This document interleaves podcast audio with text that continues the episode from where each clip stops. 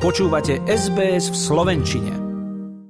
Niekoľko hodín po smrti kráľovnej Alžbety II. sa v spoločnosti začali ozývať hlasy týkajúce sa budúcnosti monarchie a spoločenstva, ktorému predseda a ktorého súčasťou je aj Austrália.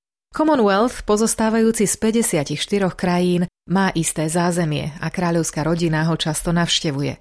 Austrália svoju prvú vzácnú návštevu privítala už vo februári 1954 len pár mesiacov po korunovácii, vtedy ešte len 27-ročnej kráľovnej. Odhaduje sa, že až tri štvrtiny všetkých obyvateľov Austrálie, vrátane slovenských komunít, mali vtedy možnosť vzhliadnúť jej veličenstvo a jej manžela princa Filipa.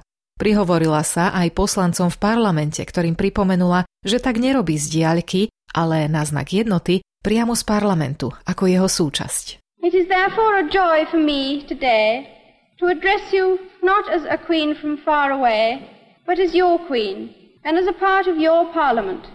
It is, I think, fitting that I should, speaking to you today, recall to mind those elements of unity which combine in the fabric of the British Commonwealth. Táto prvá, rovnako ako aj nasledujúcich 15 kráľovských návštev, v Austrálčanoch upevňovali postoj k monarchii, to sa však koncom 90. rokov začalo meniť a v spoločnosti začali silnieť diskusie o zmysle a budúcnosti monarchie.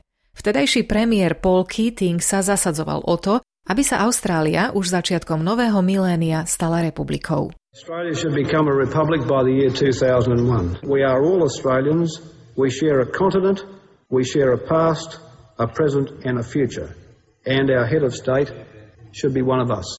Referendum v 99. však ukázalo, že kráľovná má v spoločnosti veľkú obľubu a takto bolo až do nástupu ďalšieho oponenta monarchie, Malcolma Turnbulla, podľa ktorého išlo v austrálskom ponímaní o skrachovanú inštitúciu, ktorej úlohou nie je zastupovať Austráliu, ale je to skôr symbol reprezentujúci našu pozíciu v britskom impériu. The fact of the matter is that the monarchy is an institution that is bust in Australia because it doesn't represent Australia and it was never intended to represent Australia.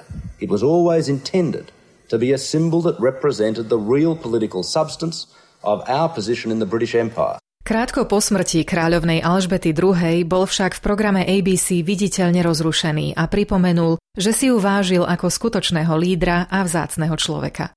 Profesor David Flint pre náš program povedal, že kráľovnej nešlo o výhody, ktoré plynú z jej pozície, a že je smutné vidieť dnešných lídrov, ako si užívajú svoje postavenie na úkor zodpovednosti, ktorú v ňom majú. Z úmrtím kráľovnej sa začala medzi ľuďmi objavovať veta nastal koniec jednej epochy. A ako v špeciálnom vyhlásení v piatok ráno pripomenulo austrálske republikánske hnutie, kráľovna Alžbeta vždy rešpektovala právo na naše sebaurčenie a podporila aj naše odhodlanie stať sa nezávislým národom počas referenda v 99.